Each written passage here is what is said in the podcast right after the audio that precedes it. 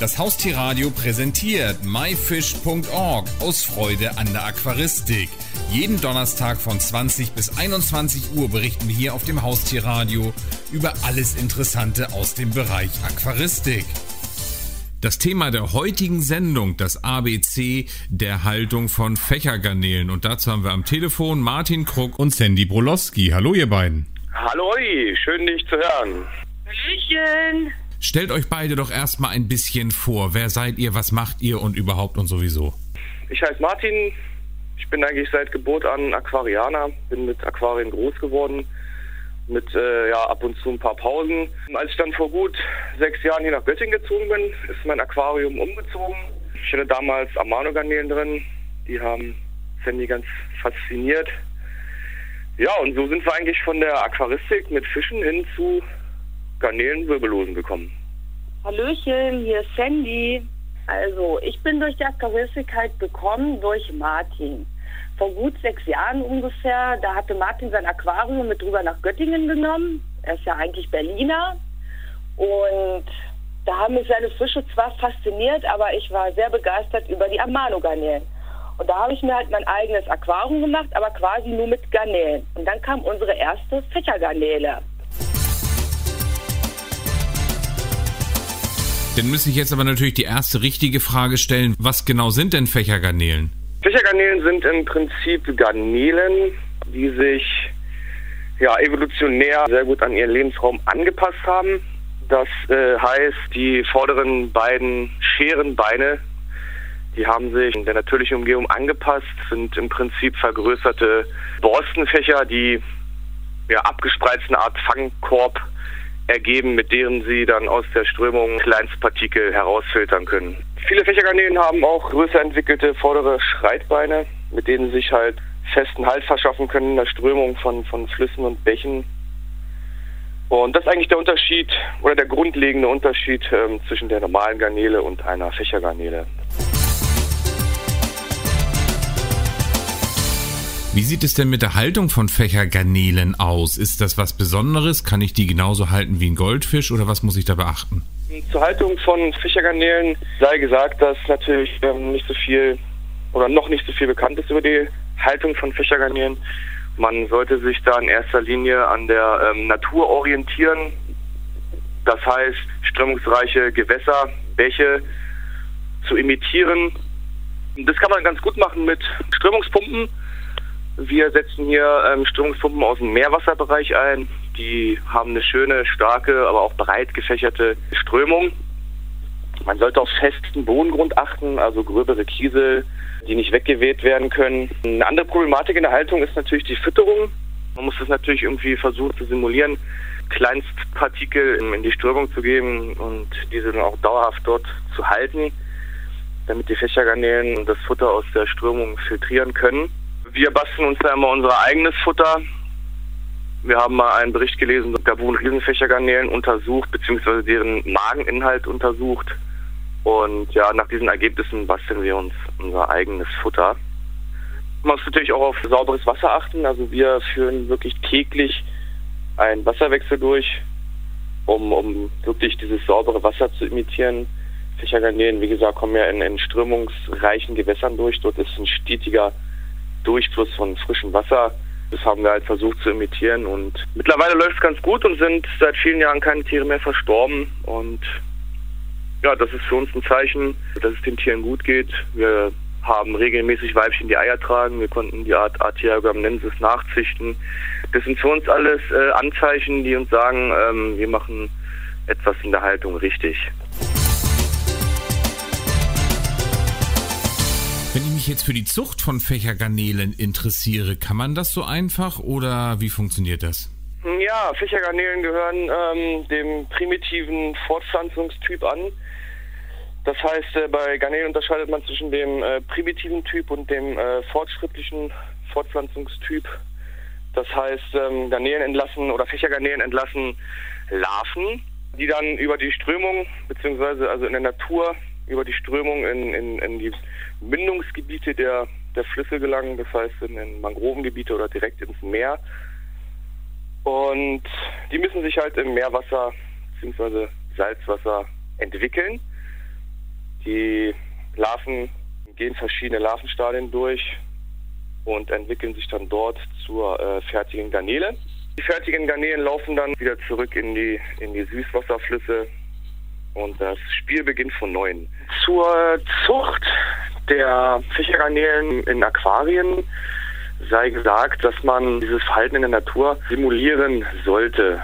Das heißt, man muss die Larven, wenn sie denn geschlüpft sind, aus dem Süßwasser in Salzwasser bzw. Brackwasser überführen. Die Larven kann man gut sammeln, die sind phototaktisch, das heißt, die ziehen sich zum Licht. Man sollte dann den Raum verdunkeln, man kann die Larven gut anlocken mit einer Taschenlampe und dann kann man sie einfach in ein Sieb oder ähnliches absaugen und dann in das hoffentlich aufgebaute Brackwasserbecken überführen. Und ja, je nach Art der Larven dauert die Entwicklungsphase 4 bis 6 Wochen, bei einigen länger, bei einigen kürzer. Ja, genauere Informationen findet man dazu nicht, das wurde auch noch nicht so richtig untersucht, beziehungsweise diese Informationen sind schwer zu finden. Wer da gerne mal einen Einblick haben möchte, der kann auf unserem YouTube-Kanal Schwebi81 mal reinschauen, wir haben da ein paar Zuchtvideos erstellt und der kann sich das Ganze dann mal anschauen. Was ist denn die Problematik bei den Fächergarnelen? Kann man das so pauschal sagen? Naja gut, da gibt es natürlich verschiedene Differenzen jetzt zwischen den Haltern, die sich da ein bisschen engagieren in der artgerechten Haltung von Fächergarnelen und dem Handel. Der Handel sagt natürlich immer Fächergarnelen, gerade die Gabun-Riesenfächergarnele ist da ein bisschen problematisch, unserer Meinung nach, in der Haltung. Man kann sie ganz einfach halten, das ist alles kein Problem. Wir sind da eben nicht der Meinung, denn die Haltung ist dann wirklich ein bisschen anspruchsvoller. Das grundsätzliche Problem ist, es ist sehr wenig bekannt über Fächergarnelen. Hat sich noch nie so einer wirklich damit beschäftigt. Und keiner weiß, wie sie in der Natur so wirklich leben, was sie fressen. Und ja, wir beschäftigen uns mittlerweile ja seit gut 6 Jahren mit den Fächergarnelen, haben diverse wissenschaftliche Artikel gelesen und wollen dann auch die anderen Halter, wir tun das ganz speziell über Facebook und auch über diverse Foren, wollen andere Halter darauf hinweisen oder auch animieren zu einer halbwegs artgerechten Haltung. Und unserer Meinung nach tut das der Handel nicht oder die Masse der Händler. Ja, und das ist die große Problematik. Viele Fächergarnelen bekommen halt nicht genügend Nahrung, dadurch entstehen wiederum Krankheiten und man liest es ja ganz oft im Internet, oh, meine Fächergarnele ist umgekippt, meine Fächergarnele wird blass und das sind alles so Probleme, die dadurch entstehen, wenn man sich nicht richtig informiert. Eine weitere Problematik bei den Fächergarnelen ist, außer dass es fehlende Informationen gibt und falsche Beratungen, dass es sich bei den Tieren ausschließlich um Wildfänge handelt. Jeder zukünftige Halter sollte sich darüber bewusst sein, dass die Tiere wirklich aus der Natur entnommen werden, zu Tausenden in die Welt exportiert werden und dann in unseren heimischen Aquarien landen. Zieht man jetzt in Betracht, dass einige Arten wirklich schwer haltbar sind, muss sich der Halter dann wirklich auch gut überlegen, ob er dann sich diese Tiere anschaffen möchte oder nicht. Man sollte wirklich bedenken, dass das alles Wildfänge sind. Ja, wie überall auf der Welt auch, führt auch in deren Habitat eine fortlaufende Umweltzerstörung statt. In Nigeria zum Beispiel, ein großer Exporteur der Art Atya gabonensis, gibt es mittlerweile massive Verschmutzungen durch Öl. Sämtliche Flüsse Nigerias fließen ins sogenannte Niger-Delta.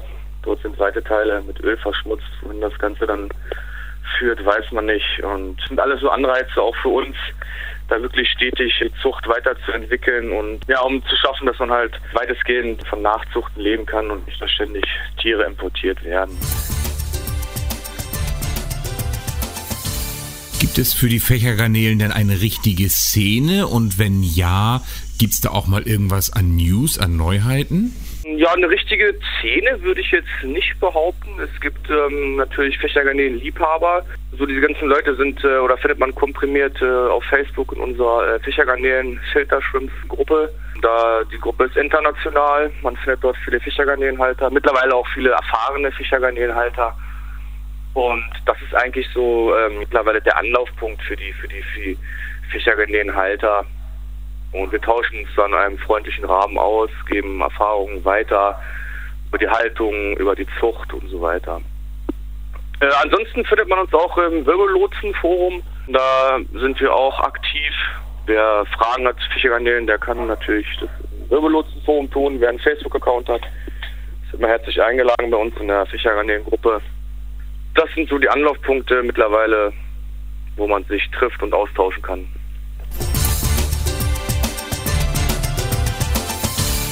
Martin und Sandy, ich danke euch ganz herzlich für das tolle Interview über die Fächergarnelen. Habt ihr denn auch eventuell eine eigene Website, wo man sich was anschauen kann? Nee, eine eigene Website haben wir nicht. Wir haben schon lange überlegt, das mal zu machen. Das ist natürlich sehr zeitintensiv. Primär kümmern wir uns um unsere Facebook-Gruppe. Da sind wir so gut wie jeden Tag da. Aber eine eigene Website haben wir nicht, ist aber angedacht für die Zukunft. Dann danke ich euch ganz herzlich für das Interview. Ja, vielen Dank auch. Tschüss. Das war die Sendung myfish.org aus Freude an der Aquaristik. Die gesamte Sendung gibt es natürlich auch zum Nachhören und Downloaden unter www.haustier-radio.de, dann in dem Bereich Shows und myfish.org aus Freude an der Aquaristik. Eine neue Ausgabe gibt es hier auf dem Haustierradio wieder am Donnerstag um 20 Uhr.